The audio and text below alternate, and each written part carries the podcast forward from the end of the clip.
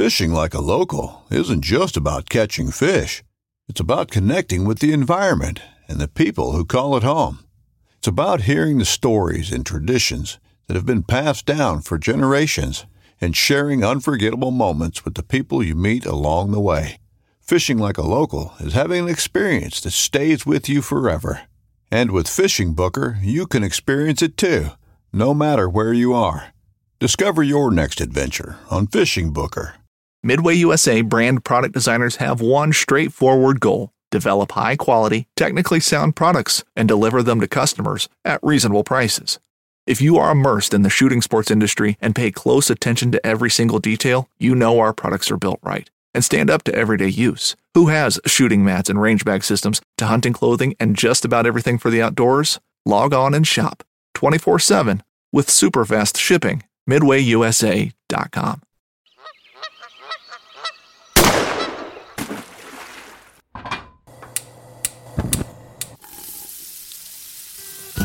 Join Justin Townsend and the Harvesting Nature crew as they explore the world of cooking wild fish and game while sharing recipes, tips, tricks, and lessons learned from their pursuit of wild food. We sure hope you ate before the show, because you're going to leave hungry. This is the Wild Fish and Game Podcast. Hey, everybody, welcome back to Harvesting Nature's Wild Fish and Game podcast. You got your host here, Justin Townsend, and uh, today we got some special guests on. Uh, we're talking a little conservation, talk a little hunting, a little fishing, a little wild food eating, as always. Uh, so, really excited to kick this conversation off. First off, what I'll do, share a bit of news with you. So, uh, if you are tuned into the happenings of the world of harvesting nature, albeit very small, still very important to me, uh, we announced uh, two Mondays ago that um, we are how, holding our first ever hunting camp. And you may be wondering, Justin, what in the world is that? Well, so what we're going to do is we're going to go down to Texas. We're going to invite anyone and everyone that wants to come. We've got about 16 slots uh, that we are looking to fill, and we are going to teach you to shoot. We're going to try to get out to about 500 yards worth of shooting with our shooting instructors. We're going to teach you to hunt. We're going to put you in the blind hunting for some wild pigs. We're going to teach you how to butcher, how to store your meat, how to get it ready for the freezer, for the table, and then lastly, we're going to finish it off with some cooking. So here's the special thing all those people that are going to be doing these things and teaching you these things are going to be people you're very familiar with if you follow the show or you follow the website or social media. So I'll be there. Uh, Casey will be there. He's our business manager. Uh, Ryan and or Emily uh, Long from The Way We Hunt. They'll be teaching the shooting portion. They're both very uh, qualified and awesome long range shooting instructors. Uh, you'll have Adam Steele there. Adam's been on. If you go back, ooh, season two, I think we had a whole episode about making sausages. Uh, Adam is a professional butcher and game processor, so he'll be there teaching you that. Um, and then our our lovely Canadian friend uh, Adam Berkelmans will be there teaching the cooking portion. So, and then excuse me, and then you'll get me mixed in all throughout, uh, interrupting your moves as you're trying to learn and cracking funny dad jokes because that's what I like to do.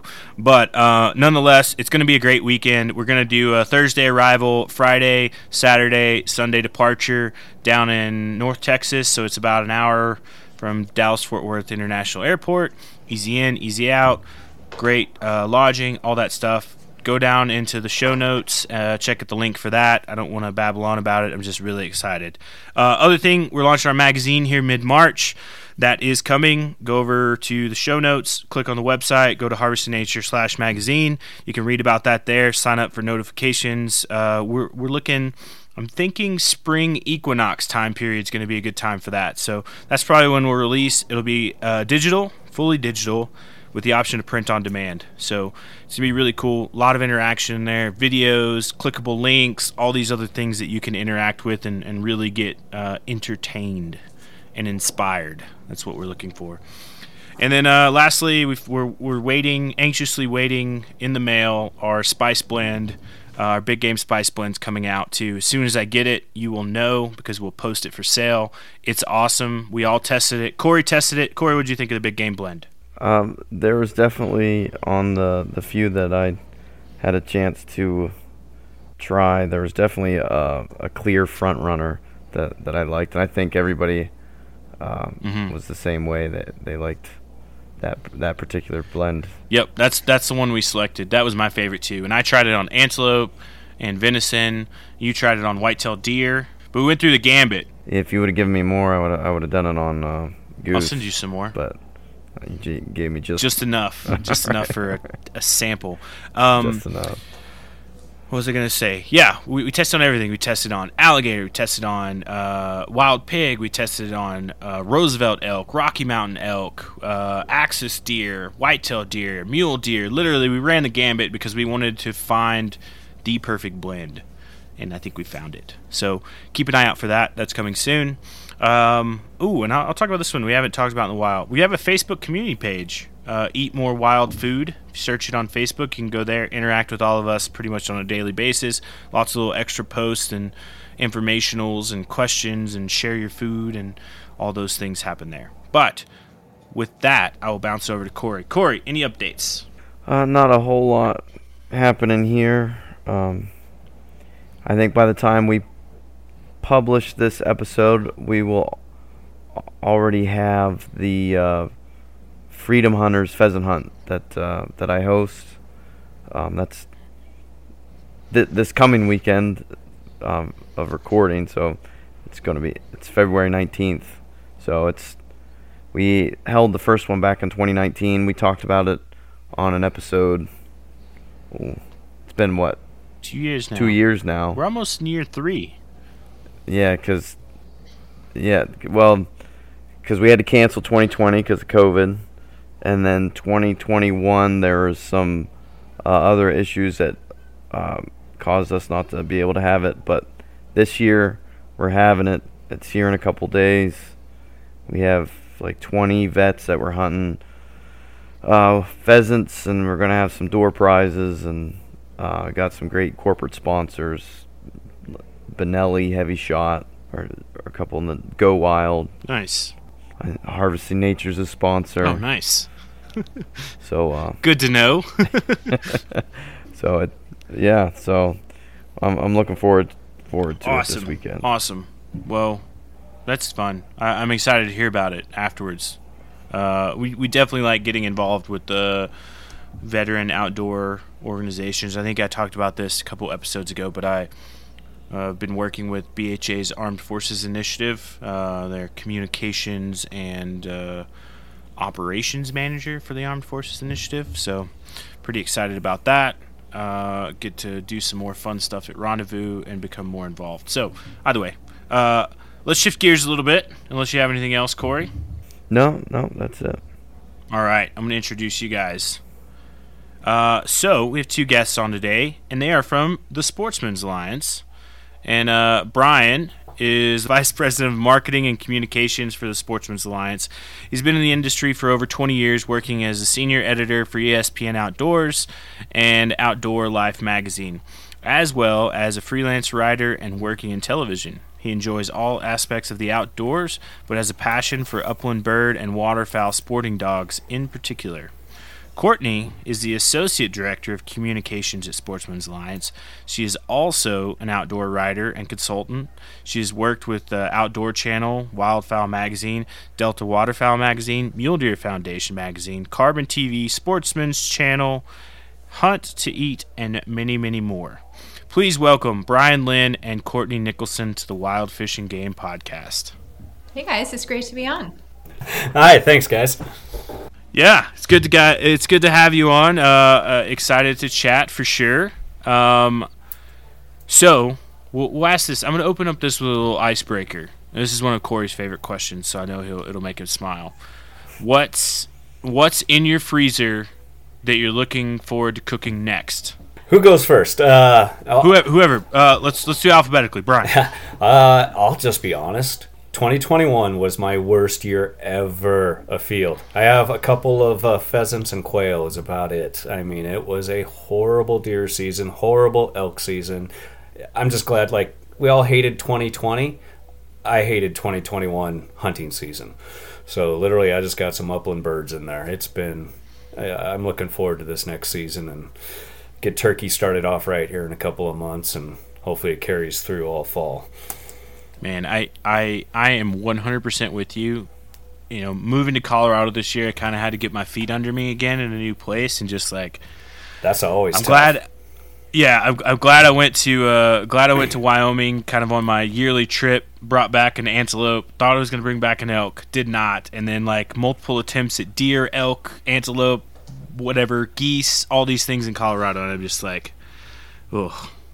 Maybe I can help you out with some uh, some pointers there. I definitely miss living in Colorado, yes. but uh, yeah, I had a similar experience this season. Uh, I actually moved from Colorado back to my home state of Massachusetts, so uh, very interesting switching gears and moving to a new state. But um, I'm probably most excited about I shot my first bear um, this past season, so pretty excited about about cooking that and exploring some of my old favorite recipes and seeing what might come out best.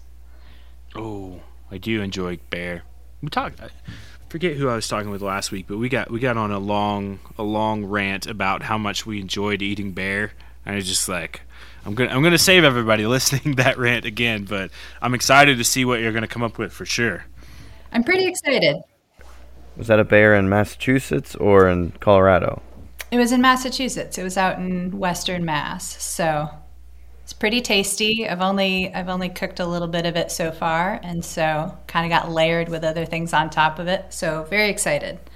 And tonight for dinner in our house we had goose ropa vieja. So it's the first time Ooh, I've made it with goose. I usually make it with pronghorn, and it was quite good because uh, those geese were quite marshy. They were ocean geese, so Ooh, did, it did the trick. Yeah, I, I would say Colin, uh, who's usually with us, but he's not tonight. He would appreciate that. So Colin lives in Oregon, and he I can attest this because he brought me some some goose jerky when he came. But the geese that live there are very like swampy and muddy, and he marshy, and it's just like tastes like mud which mm-hmm. is fine. He's just like he's trying very uh, various methods to get rid of that that marshiness, which is okay. I mean, if you don't enjoy the flavor, like work it out. That's fine.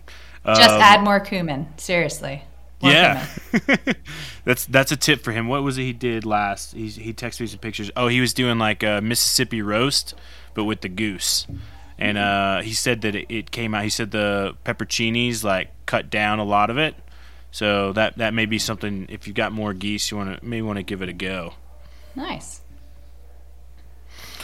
So, uh, if you guys want to, we can go in the same order just to keep things easy. Uh, if you tell us a little bit more about yourself, I alluded to some, but where you're from uh, and how you got introduced to the outdoors.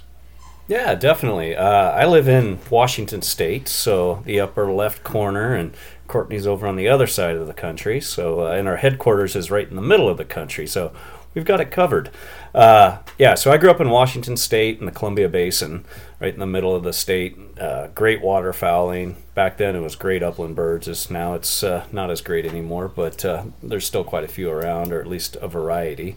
Uh, my stepdad got me interested when my mom got married to him. I was about 10, so uh, he got me interested in it and pretty much did the upland bird and waterfowling stuff uh, with our untrained Springer Spaniel running around, breaking and everything else. But uh, you know, did that and then got into college and got into the uh, the big game hunting and uh, was actually going to be a cop and went oh. to school for that. Went on and got my English degree after the two year degree in law enforcement. And I was like, what am I going to do if I don't like being a cop or I get hurt, something like that? And, you know, I got the English degree and while I was waiting to get hired and doing my background check, there was literally an ad. I was living over in Seattle at the time. There was an ad in the Seattle PI. Do you like to hunt and fish? Can you write well? We're looking for editors. I was like, awesome. You know, cool. I can do that. And uh, I applied and got hired, and I ran the state of Texas Hunting and Fishing News magazine. And so I moved to Texas, oh, cool. and I was down there for a year I was like 2000, 2001, something like that, 2000, I guess.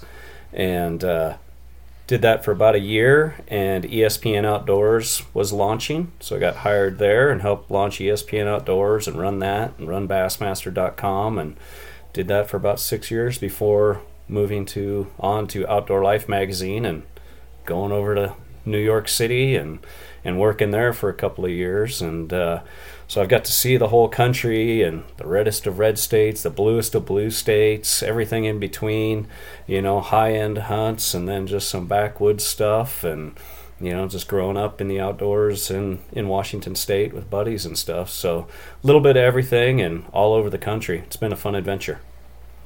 That's awesome. Yeah, that sounds like uh, it, definitely quite quite the adventure. Um, I was going to ask in in your as I read earlier, you're you're big into upland bird. Do you do you have a dog? Yeah, yeah. I had to uh, right before we jumped on. I took my headset off because I realized that I left the window blinds open. The dog was looking out the window barking, so I went and closed ah. the blinds real quick. But yeah, I got a, a black lab. He this was his, oh nice. Yeah, this was his second season, so he worked hard and put a lot of miles in and didn't put a lot of birds up. So uh, and then I missed a couple when he worked really hard and. he's still game to do it though, so we're good to go. That's awesome. That's awesome. Uh, all right, Courtney. So, would, would you tell us a little bit about yourself as well? Yeah, so I'm originally from New England, from Cape Cod, and uh, I grew up fishing, clamming, camping uh, with my family all over New England, Maine, New Hampshire, um, but no one in my family hunted. Um, so I actually moved to New York City uh, for college and was dead set on working in the TV industry. So I did that for a couple of years, working for a bunch of different shows um, on set and in post production, and then uh, happened to get a job at Sportsman Channel and had never hunted before, had shot a gun a couple of times, um, but kind of dove right in. And after working there for about a year, going to my first shot show, I thought, you know, this really seems pretty interesting. I think I want to give it a try. And so I actually took Hunter Ed by myself up in the Bronx, which is a very interesting experience. Uh, went out and bought the cheapest shotgun I could find in case I didn't like this whole hunting thing. I wouldn't be that, you know, invested. And um, and yeah, my first hunt was 2012, I believe, in upstate New York. So I had been connected with a, another female hunter who was a friend of a friend, and she took me out for turkeys. And, uh, you know, it's been a terrible addiction ever since. So um, I've hunted pretty much all across this country, every species I can think of, every opportunity I've had uh, the chance to. Every year I try to hunt at least one new state and at least one new species. Um, and so doing doing pretty well at experiencing a little bit of all parts of the country, kind of like Brian has from New England to New York City. I lived in Denver for a while. I lived in Michigan for a bit. So, really, east to west, um, experiencing all the different types of hunting that's out there. So, that's awesome. I, I really like uh, what you said. Trying new species, a new species or a new state, like every year. Like that's it's cool. I I've been trying to branch out a little more myself. Um, you know, before I was in the Florida Keys, and you know, there's iguanas. You can hunt iguanas. You can spearfish, but it's like outside of that, there's uh, you know, there's not much to hunt. So we started looking to other states and seeing what kind of adventures uh, I could get myself into, and I'm I, am I'm, I'm starting to get around too. Been uh, well, I've been I went to Pennsylvania uh, this year, and then visited Kory, and we did Flintlock there. And then last spring, I was up in Oregon, so that's about as close as I could get to, to where you're at, Brian. And then uh, now I've got some invitations to come up and do some some hunting in Eastern Washington. So it's just like kind of kind of all over. Uh, but no, I, I think that's as someone who grew up like loving to travel and loving to like experience new places, I've kind of like smushed the two together, and it's like I may not know much about where I'm going, but you know, I'll go there and try to figure it out. Uh, sometimes for the best or for the worst. Uh, uh, either way, it, it, comes out to be a cool adventure. So, um, any any favorite hunts or favorite adventures, fishing trips, foraging, anything that, that stands out to you guys that, that that you really are like, this is the one I I like to tell. Yeah, I mean, I've been lucky to be able to go on a bunch of cool hunts, but probably the biggest was going up to Alaska for the King Eider and going out to St. Paul Island, like in the middle of the Bering Sea in Mm-hmm. January. And like by the time we left, the Bering Sea was freezing and locking up. And I mean, it's 40 below with a 40 mile an hour wind. You're going out into the surf to grab the ducks, and it can, I mean, death is right there. like, you don't even know if you're going to get out there and what's going to happen. I mean, it's, that's where all those uh, crabbing boats are at, and we saw those out there. So that was just a an adventure, uh, literally an adventure.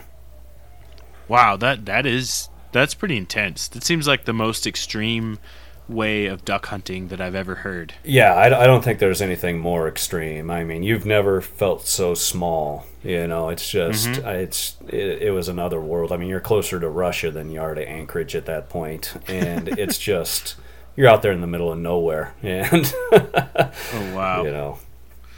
So did you guys do it? You did it obviously, or maybe not by boat. Are you doing it in blinds from land towards the water? You're, you're either doing pass shooting, just sitting there on the rocks as they go by and, and trying to get one, or if the seas were calm enough, you could go out in the boat. And we went out in like little 12 foot zodiacs sitting on a cooler. And I'm like, what's going on? I was like, Where's the life jacket? Like, don't worry. If you fall in, you're not going to need it. You're not going to be around long enough. so, yeah, I was about to say you like the must- Mustang suits, and I couldn't imagine trying to shoot a shotgun in a Mustang yeah, suit. Yeah. So it was kind of it took a little getting used to, and we got out there. I don't know, two or three times, I think. Uh, but if they, as soon as the waves started showing a little white cap, it was head in, turn, Yep. because it can kick up real quick, and Oh, and there's yeah. some nasty uh, tides and swirls out there. So. But that that's the big adventure I think will always stick out. I got the ducks in my coffee table, you know, mounted in there, a couple harlequins and the king eider and the Oh, cool. old squaw or long tails up on the wall. So yeah, it was pretty cool. How how's uh how's the edibility? I don't know if that's a word, but I'll make it up. Yeah, we, we ate some up there. Uh, we we made them more like buffalo chicken strips, kind of. Okay. so with with enough buffalo sauce, it's kind of like putting something in chili. Yeah, enough spice and whatever tastes fine. That's awesome. No, no, no, that's good. Uh, Courtney, how about how about you? Gosh, there's a lot of a lot of hunts that come to mind. Um, definitely over the last two years, uh, really did a lot of hunting and a lot of exploring during during all of this. Um, so I think last year was pretty cool. Uh, my boyfriend and I kind of got to share with each other uh, some of the different styles of hunting in different places that we love. So um, he actually came out to Wyoming um, and we went hunting for pronghorn. So I've been hunting for a couple years out in Wyoming and Colorado, and it was his first time hunting out west and experiencing that and chasing pronghorn. So I was able to guide him on that hunt, uh, and he got a great public land buck, and it was just a blast. Uh, I pulled a couple doe tags, and it was a really fun experience to be able to show him uh, that new landscape and that new kind of hunting. And then we uh, swapped off, and he uh, showed me what he loves, uh, which is upland hunting and specifically grouse hunting. And so we have two English setters, and um, that's really his passion is going up to Maine in the fall and hunting for grouse and woodcock. And so I had only done a teeny bit of that when I lived up in Michigan, uh, not successfully. And so to be able to go up there and uh, and spend time with the dogs and with his family and and kind of learn about him and chase him was was really pretty cool. So when it all came together, of uh, our dog had an amazing point on a grouse, and I actually connected connected on it and uh, was actually shooting a, a over under that I get to borrow that was his uh, given to him by his dad that they had both hunted with. So that was a pretty pretty special hunt and a pretty special season to to share with each other. Two different two different kinds of hunting. Yeah, two two very different. and I'm I'm a sucker for pronghorn hunting. I, I've I've loved it since the first time I did it five years ago, and I, I I've yet to find something that tops it. Although things are close, but I don't know. I just it's it's something about it. But for grouse and woodcock in Maine, I I'm trying to picture what that looks like. What's the terrain kind of like when you're up there? It's beautiful. So uh, we kind of went up at the beginning of the month when the leaves were still on the trees, and so I might be biased, but I think that fall in New England is just the best. You get, you know, all the different colors of the leaves, and it's just starting to get cold and really beautiful. And so you're waiting for all the leaves to fall off, so you can really see the birds, uh, kind of get better shots at them, and um, it's it's just stunning. So. Um, lots of cool rivers to kind of hunt around, and so you're kind of looking at a lot of areas that had been logged uh, mm-hmm. fairly recently, and so they're a little bit easier to walk to walk through and and shoot through, and so uh, definitely a lot of fun and learned a lot.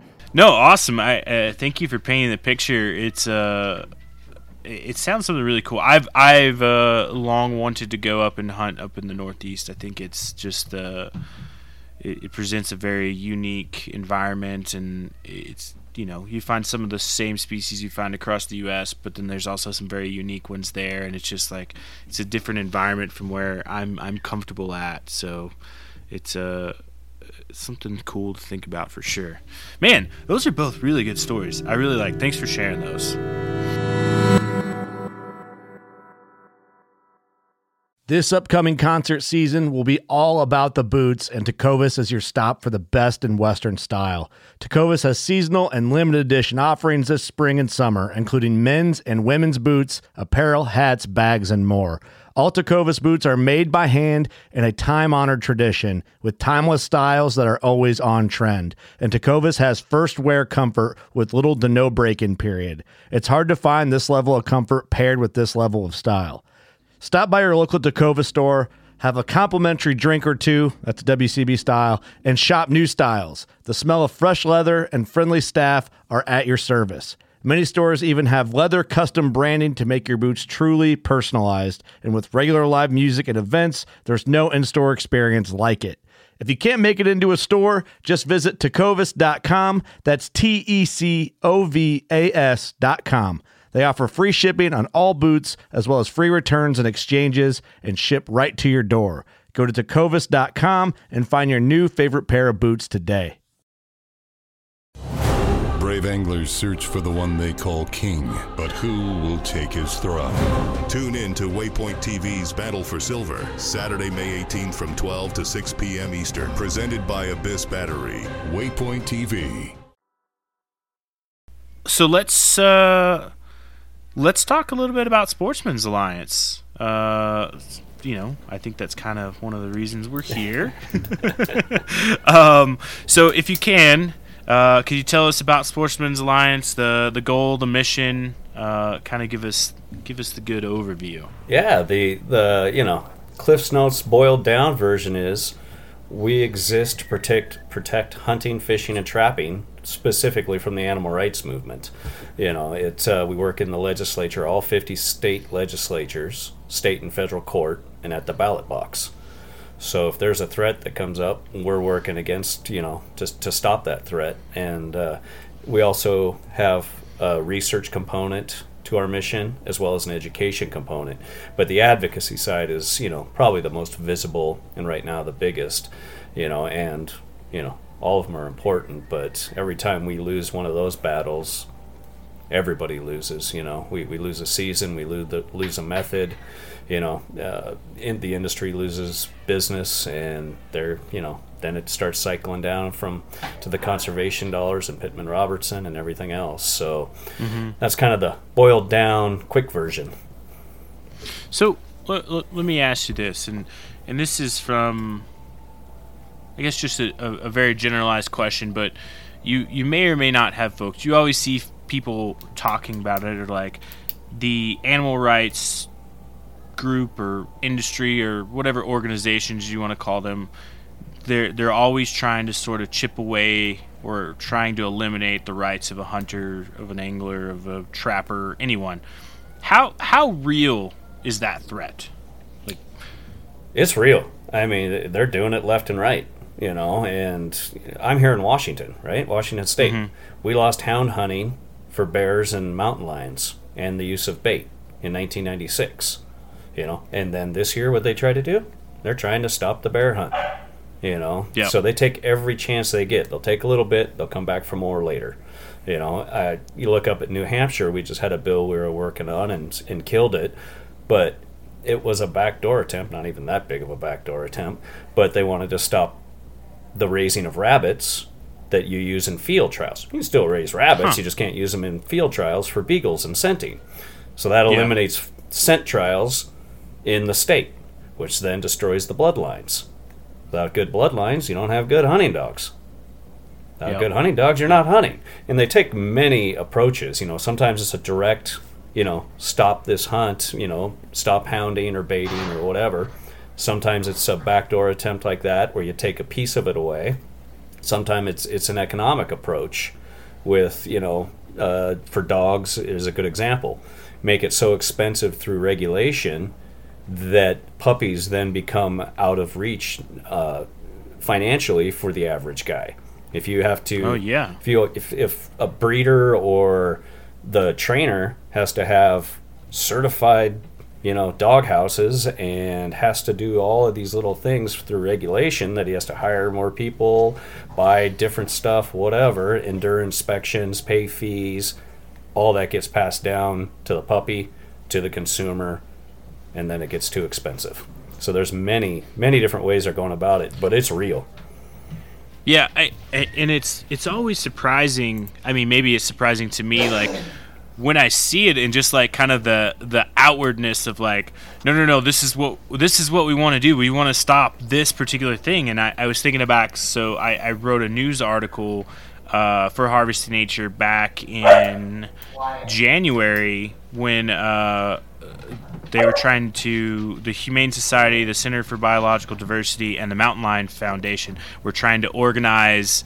Uh, they had like a training to have people go on and speak out against uh, the Fish and Game's regulatory like review and say no no no we, we don't want this to happen. And i was like holy smokes. Just like we're gonna be like holding our hunting camp of like hey guys come out. We'll teach you how to butcher a pig. We'll teach you how to go shoot it. Like on the opposite side of the spectrum you've got somebody like hey here's how we want you to get up and present against hunting and here's the theories that we have and i'm sure you guys have seen it like most a lot are not scientifically backed um, theories of of why why we're right and everybody else is wrong. And it, I Yeah. was just like, wow. Yeah, no, and, and they've done that before. I've actually, I actually just figured out how to change my name back, but I changed my name on Zoom and I joined one of those things last year. And they just point blank lie. They go, We're not anti hunting, we just don't like this kind of hunting. You know, you, you see in Colorado, they've done that with bear hunting. Now they're trying to mm-hmm. stop bear hunting. It's they Yep. take a little, they leave for a little while, then they come back. You know, they, they, they like to spin it that they're not, but they definitely are anti hunting. It's crazy, and I, I mean, we we've we've kind of hinted at it, and you've you've said it very importantly. But for those that need the the very obvious statement, why should hunters care about the mission that you guys have at Sportsmen's Alliance? Yeah, uh, well, if you want to hunt, there you go. I mean, that, that should be enough. It's, it's pretty point blank. Uh, and, Yep. and then just beyond your own personal reasons and your enjoyment, the bigger overarching piece is conservation and the wildlife management model. Right now, they are attacking predator management. Washington, Colorado, Arizona, California. That's all predator management. What happens when you don't regulate the the predators? They eat more ungulates. More ungulates are gone. That means the surplus is gone, which then means tags get reduced. You start removing tags, you remove hunting. You remove that, you remove the funding. The model then begins to break. And that's what they're trying to do is break the model so they can rebuild it in the image they want, which is quote rewilding you know and that's nature they think this nature can balance itself thing nature is never in balance a series of booms and busts bust cycles you know? And then at the end of the day wildlife is what suffers. The habitat suffers and the different species suffer as they boom and bust. So, be it be it that we are a a fish and game food centric podcast, uh, how how do you think that uh, wild game cooking um, can can help the hunting community and, and contribute to your mission at Sportsmen's Alliance? You know, I think cooking is so important as part of our public image as sportsmen. And I think that it oftentimes goes, you know, uh, not thought about as much as it could be. And I think that there's one big word that that ties it up to is the word trophy. And so I love, you know, I lived in New York City for a long time. I probably have way more non hunting friends than I've had hunting friends um, over the years. And so I have totally devised a elevator pitch, if it would, of, you know, why, you know, why I hunt, why we eat wild game, why our traditions are important. And I think that that really goes a long way to combat that that T word, that trophy mm-hmm. word. And I think that especially already in this season, you know, we've seen through all the testimony, especially recently in Colorado, person after person after person, everything that you read in the news sources saying, we don't do this for tradition. We don't do this for food. We don't do this for, you know, any of that. It is purely for trophy. That's it.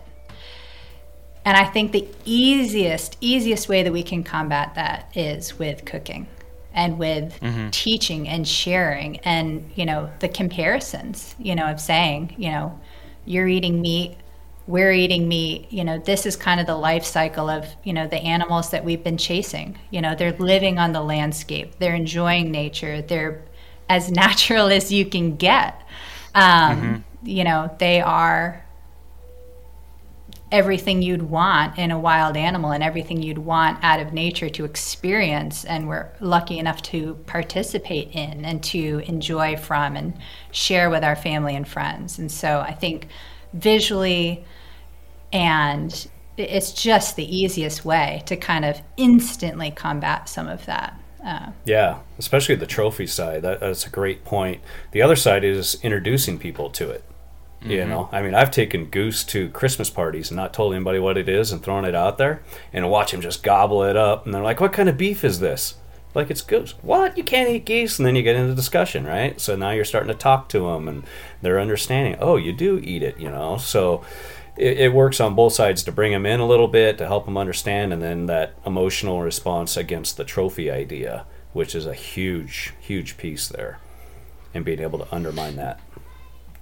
Yeah, I think that the the shift, you know, there's been a lot of growth in the area, and I think a lot of people across the hunting community have really embraced, you know, the need to showcase food. Not only is like is it a natural thing to do, right? I go to a nice restaurant, I'm like, oh, look at this pretty plate. I want to take a picture of it and I want to share it with my friends. So, one, I can either remember it later or they can be jealous because they're not here with me. But, you know, uh, that, that be aside, like, the same mindset I think is is being approached in wild game and and not not a way to be selfish or or braggart about it, but is to like hey, we, we've now really started to create uh, communities and connect people across different state borders that may or may not have talked or conversed before. I mean, look at us here. We're all spread across the country and we're, we're talking about hunting and food. Like, you know, 30 years ago unless we were at a convention or happened to wander each other in, in a diner like would this even be happening?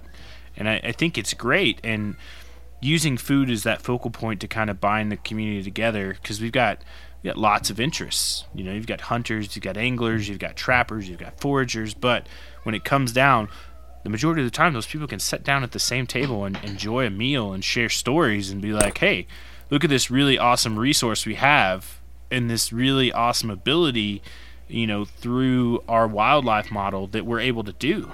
And I think that that I have to really kind of commend you guys for for the the safeguarding and the protecting. Like you guys are out on the front lines, kind of kind of chomping chomping through the uh, you know the hardship so that everybody might really enjoy this and and I thank you for that. What are what are some of the the issues that that Sportsmen's Alliance is fighting right now, like the the big stuff that you're really combating? Yeah, well, the the big thing that just came out uh, is you know what's going on with public lands and the National Wildlife Refuge System. Uh, you know, to kind of get to the root of this, it's actually an initiative that the Sportsmen's Alliance championed in 1997, or actually before that, 94. Um, we started working on it, and in 97, Clinton signed the 1997 Refuge Improvement Act, which says that hunting is a use, hunting, fishing, trapping, are consumptive sports are are management tools to be used on national wildlife refuges where they're compatible. And this is where you see every administration comes out and the first thing they do, what do they do? They expand hunting and fishing opportunities on public lands. And this that's within the National Wildlife Refuge. You know, uh, so like millions of acres. Each one does millions. Biden just did the most back in, you know, this summer.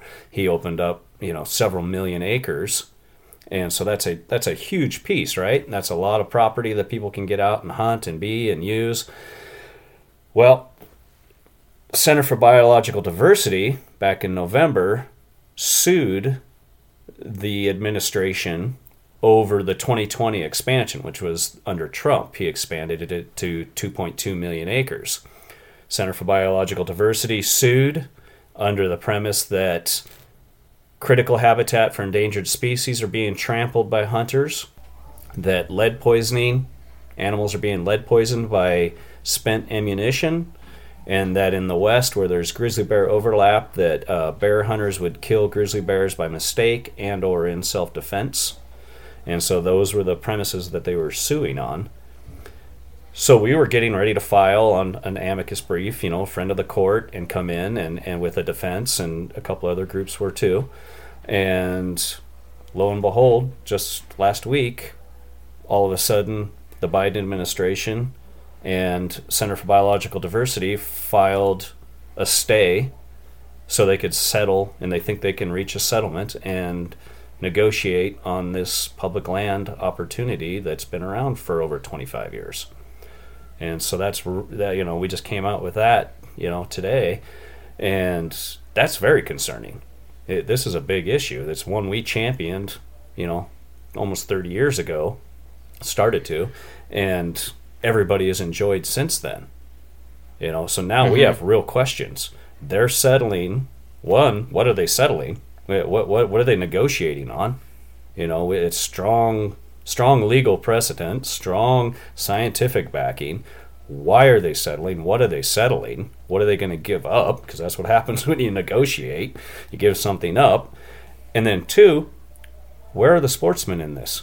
Why is the administration mm-hmm. doing this behind closed doors with people who are opposed to hunting when you're talking about hunting?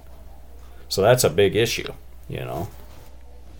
I think yeah, those those are very uh, those are very unsettling questions for the reason that you highlighted. It's just like I, I you know, we mentioned earlier, like kind of the attacks coming from all sides, and then sort of this at the national level. But it's just weird that, you know, and and for folks to understand, like the decisions made by administrations to open up uh, wetlands or wildlife refuge lands or any of it for, you know, for hunting opportunities.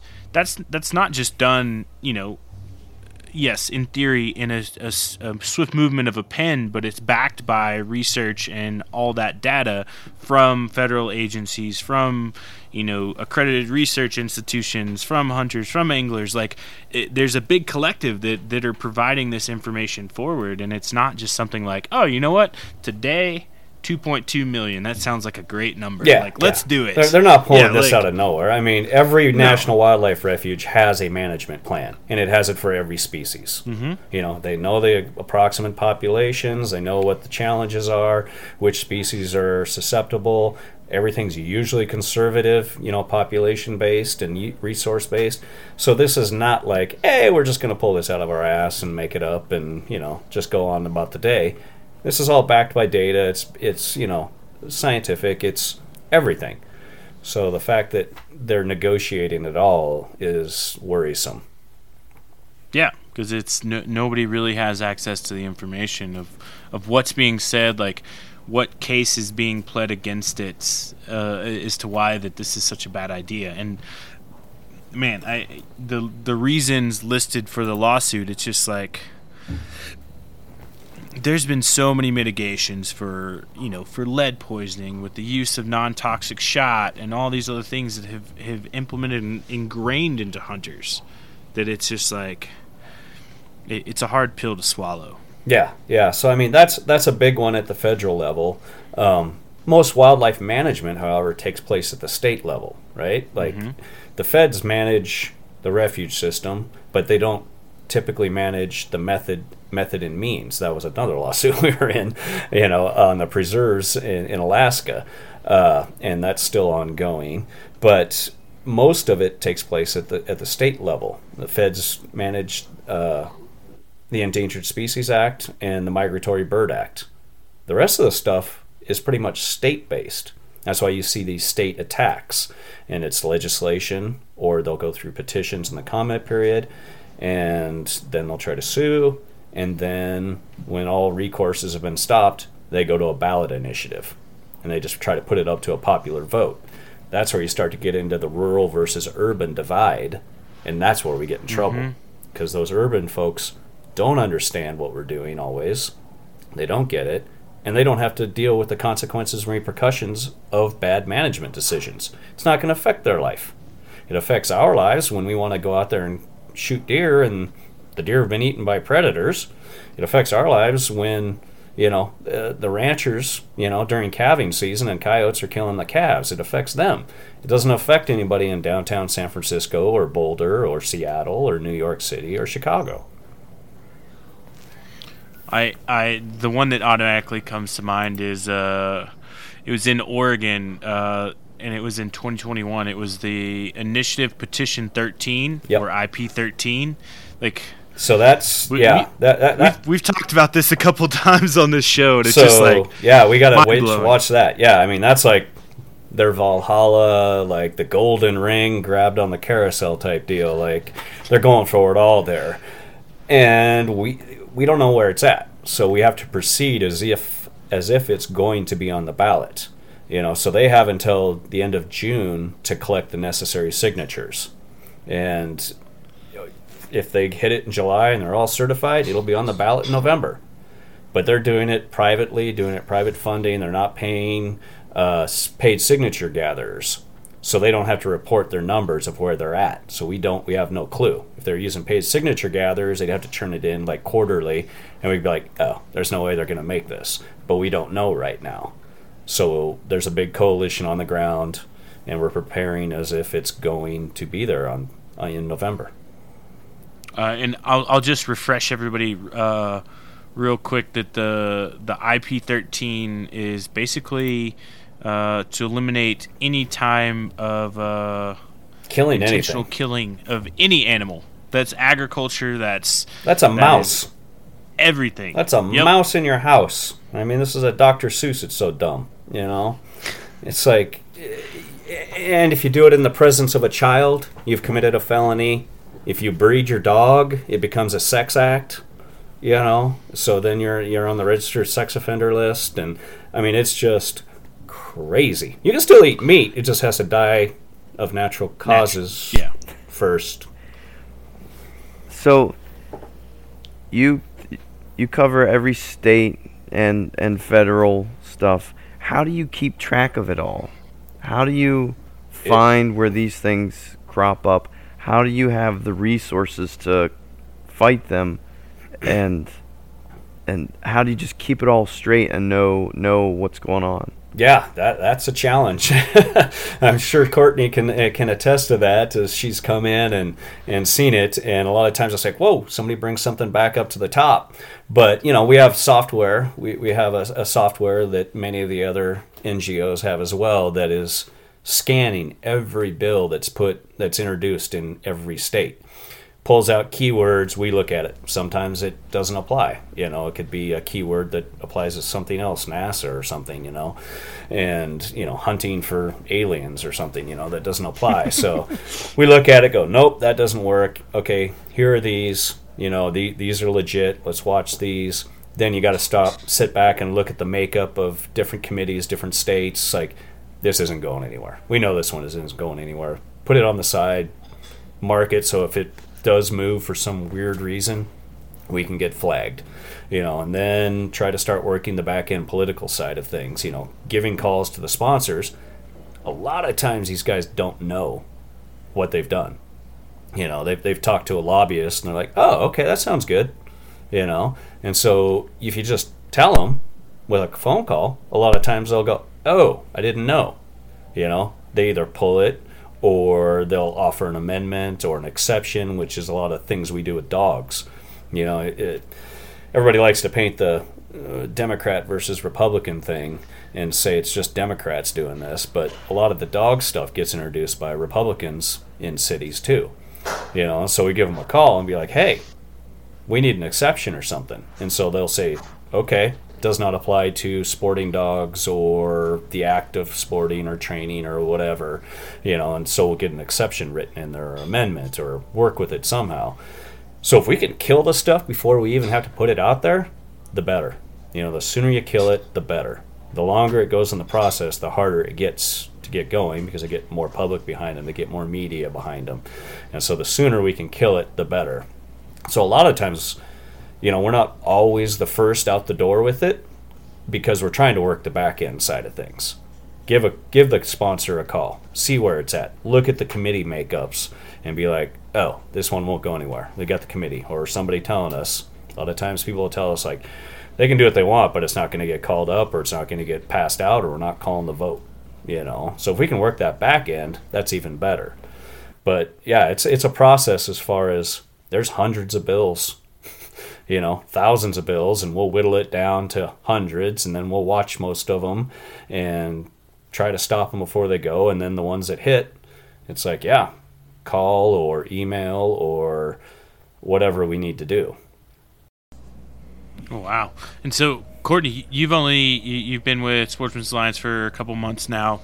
You said earlier how how has it excuse me how has it been kind of stepping into this world and, and really digging in on the, the legislative side and, and kind of understanding and observing or acting?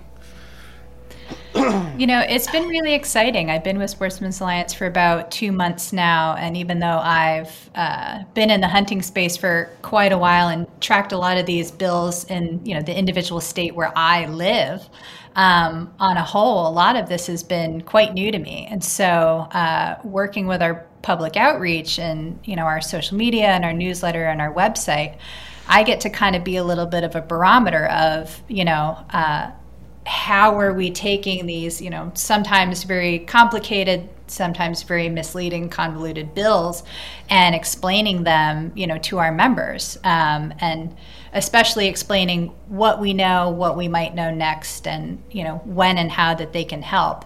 Um, it's been really interesting, and so you know, like pretty much every other nonprofit and NGO, um, Sportsmen's Alliance has been doing incredible work since. I mean, they were created in 1977, officially became a organization in 1978, and just every single day keep doing this great work. Uh, you know that not everyone really knows about. Right? It's the crux of the nonprofit. You know they do a terrible job of uh, you know letting people know the good work that that they do, and so. Um, and so that's that's really kind of the goal of our department is to walk that line between our government affairs uh, team who is out there every day doing the legislative work. Um, you know, all of them are either have worked in legislature for quite a long time. Some of them are lawyers. All of them have been working in this space for quite some time. And then relaying that to our members. And it's been really exciting in the past couple of years uh, to talk to them and then just being in the other communities that we're a part of you know, people have really stepped up and not only gotten interested, but getting involved in a lot of these, um, a lot of these bills, a lot of these petitions, open comment periods, whatever is going on, and are really, you know, wanting to get educated. And so that's kind of the mm-hmm. next step of what we're working on in our department is um, kind of walking that line between what our government affairs team is doing. Uh, you know, in their discussions, and then when uh, we can kind of open it up to the public. And so that's been really interesting to see and to kind of learn about that process of, you know, okay, a bill's being introduced. Okay, now it needs to get assigned to a committee. Okay, now it's waiting for a hearing date, um, and doing our best to keep our keep our members informed. Uh, you know, a lot of times it's a well, we're we're kind of waiting, and there's a lot of times where you know some of these bills can die a quiet death, and and that's that's kind of the best thing. You know, a lot of these committees uh, they're assigned their pile of bills for the year. And a lot of times, you know, they can't even feasibly get through them all. And so they try to prioritize them. And, you know, if we can get in and speak to them and kind of do some initial conversations and letters, and uh, you know, we do the same on our end with these you know hundreds of bills that we're tracking. We try to prioritize as well, and so really looking at those states that are crucial that they've been hammering year after year, and uh, and really leaning on our on our partners. And so we get to work with pretty much every other NGO, um, and it's pretty cool that we're all fairly specialized in what we do um, as far as uh, you know different setups between memberships and you know what we do with different uh, organizations. So it's pretty cool collaborative work. It's cool. It's it's cool to hear the kind of behind the scenes. Um, it, it's neat. Um, what I was gonna say is so talking about me, average hunter. Uh, what what can I do to get involved? How can I support the mission? How can I uh, you know help voice my concerns? Uh, what, what are the best avenues to do that? Uh, yeah, it depends on what the fight is actually and where it's at. And, you know, a court case is different than legislation. So if we're talking legislation, you know, that's where you need to call your state senator or state representative, you know, and try to kill the bill or amend it or tell them whatever they need to hear. And that often varies. The message often varies and the timing often varies. Sometimes it's in a committee, sometimes it's when it goes to a floor vote, whatever. Um, getting active and doing that it, for that state-based legislation is probably the biggest thing. You know, uh, the other things go different ways. Uh, ballot initiatives and court cases that's kind of out of every individual's hands and plays to the bigger public and as well as uh, legal uh, thresholds and procedures. But most of the threats we face are at the state-based legislative level. Every single session, you know. So, you know, becoming active in that, which has been great to see, especially this cycle. And I think it kind of started in the last session, you know, with California, the legislation there, and and different different things like that. And then it's it's really ramped up this this session. So it's been really nice to see that. It's good. So uh, I think it, uh, my my takeaway from that is kind of like use our voice, reach out, say, hey, I, I you know I'm a constituent. I I am in disagreement with what is going on. Yeah, and he and, and do it in a, know, a smart way. I mean, yep. You can, you know, I mean, I was talking to some game commissioners a couple weeks ago, and they're like, "Yeah, we need to hear some more about, like uh, Courtney alluded to, your tradition, you know, mm-hmm. your culture, because this is at the root of it. It's a culture battle between urban and rural, between hunter and grocery shopper, basically. And so, yep. you know, talk about that, throw in the science, and do that. Tell them you're a constituent if you're in the state. You know, if you're not, if you're a non resident, you can tell them that, hey, you do hunt there, you have hunted there, you have trapped or fished or whatever, or you plan to. You know, that's what we told people in Colorado. Like, this isn't just a Colorado issue. If you've ever mm-hmm. hunted there or want to hunt there again and are saving to go on a Colorado elk hunt, this impacts you you know so yeah. state that you know and let it and let it be known and i i see um so i'm on the sportsmen's alliance uh, webpage now which if, if folks want to get there you go to sportsmensalliance.org and uh, your legislative action center here very very useful tool. Uh, you can throw your street address in there and find your elected officials. Yeah. and then it, it kind of plugs you in. Uh, senators, House members, executives, all those folks, and I think it's a great avenue. But I, I really want to hit on what Brian says, like do it smartly, like yeah, not just you know, not just uh, screaming, you know, screaming yeah. in the wind or whatever, you know. And everybody loves the one click stuff, and tonnage wise, it's great, and PR wise, it's great. But talking to game commissioners and also knowing Mm-hmm. we know legislators, they read one of them, they get the idea of the gist, and then all those form letters just go into a pile. Some even have the, Mm-hmm. the different platforms blocked. You know, one click politics. Guys we know in Ohio are like 50 of the senators have them, or 50 of the House rep guys have it blocked. So it's a rule. It just goes in the trash. They don't even see it. So Oh, wow. if you can, I know it's easy and it's it feels good to do that, but if you can send it from your personal email address, not through a platform, it's much more effective. Yeah. You know, but both sides, you know, there there's an argument for both, but the most effective is your personal voice coming from you.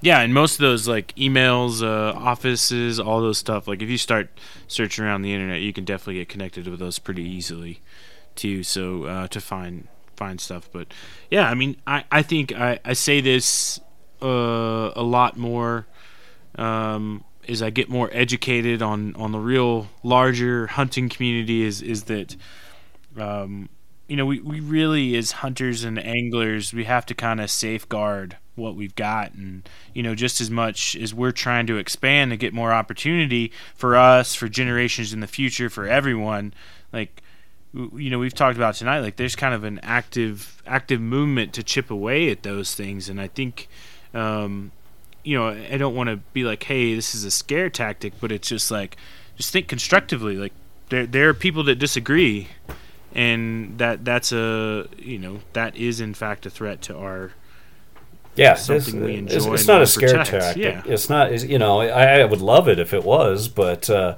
it's not. I mean, we're losing things left and right. Like I said, Washington, Mm-hmm. Oregon can't use hounds. California can't use hounds, and that's what they go after are these smaller niche uh, issues: Mm-hmm. hounds, bait, trapping.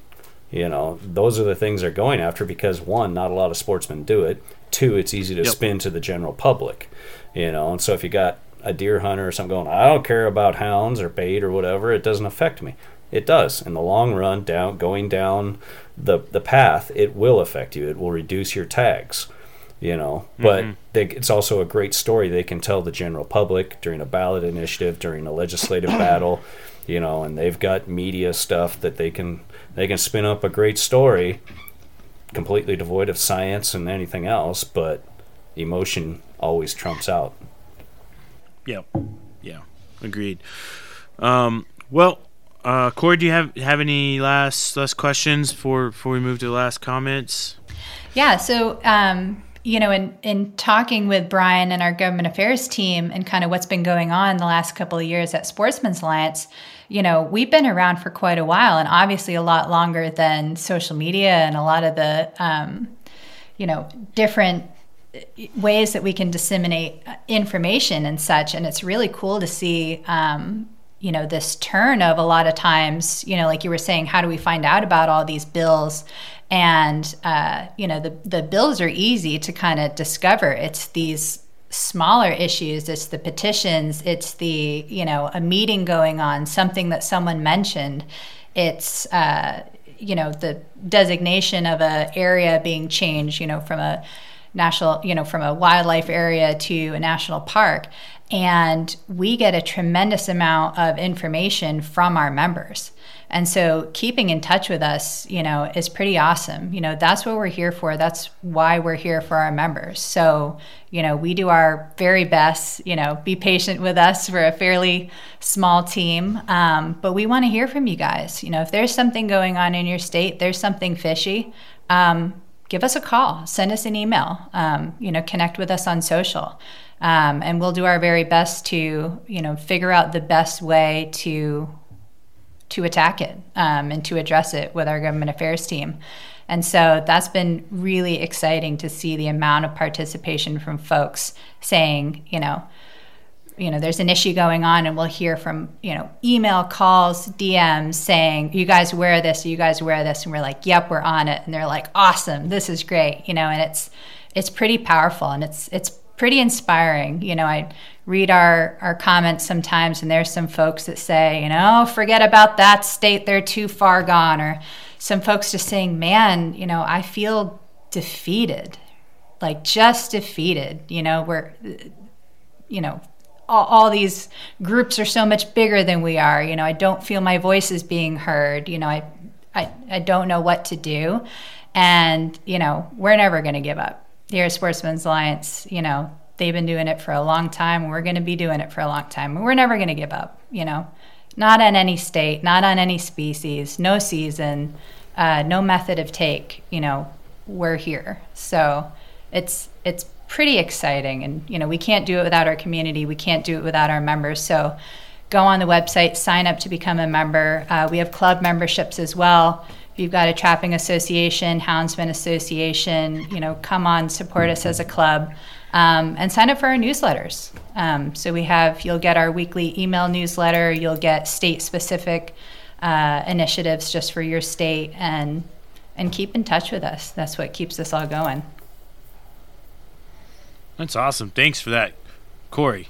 Now, I was just I was just going to ask. There's a membership program, correct? And but you already answered my question. Yeah, there's there's uh, about any way you want to be a member. An individual member at different levels. You own a business, it's a tax write off because you're protecting your business, so you can join as a business partner.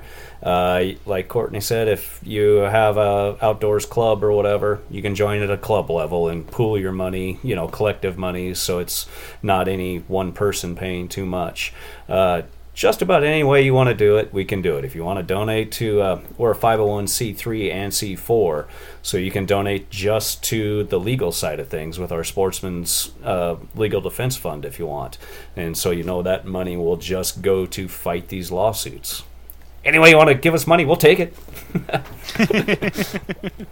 awesome. Well, with, with that, um, uh, I, will I'll leave it open uh, if you guys have questions, comments, or or last thought you want to leave. Uh, Courtney's was very, very well uh, framed.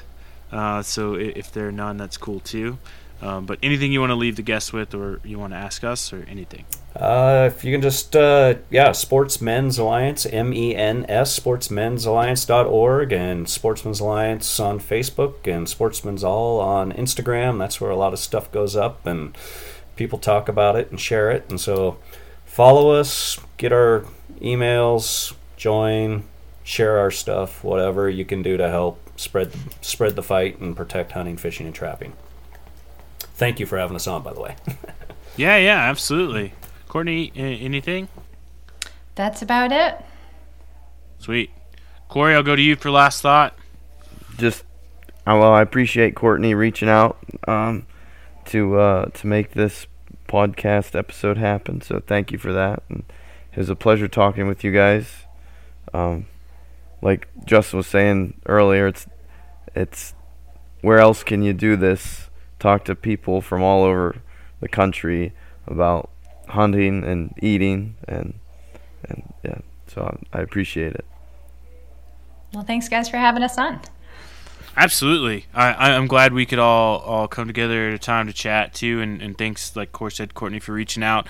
Um i also want to say like i'll say it again i said it earlier thanks for for keeping the fight. Thanks for keeping keeping things moving forward and and really representing us you know uh I, I have a love for the outdoors. I have a love for the kitchen. I I like to read and write and eat and do all these things, and I always appreciate it when others' passions align with that, and then they also have their own passion, and you guys are kind of in that protection realm, and, and that passion shows through with your knowledge uh, tonight, and so I, I, I really thank you for that, and uh, awesome, awesome show. I'm excited to share it with everyone. Um, and then for everybody else uh, out there listening, we, we mentioned social media platforms uh, for Sportsmen's Alliance, so make sure you go check those out.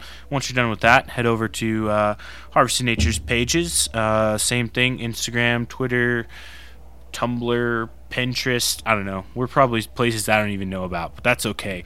Uh, check us out there. Uh, and then one last thing uh, all the show notes will be online. And then whatever podcast platform you're listening to, please punch that five star button.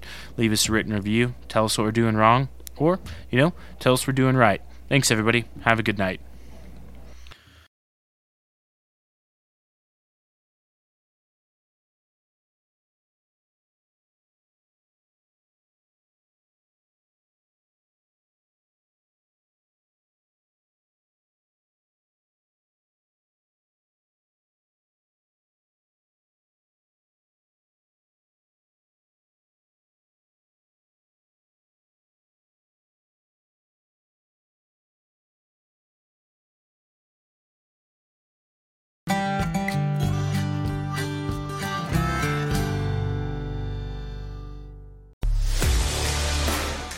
Life that has the stories to back it.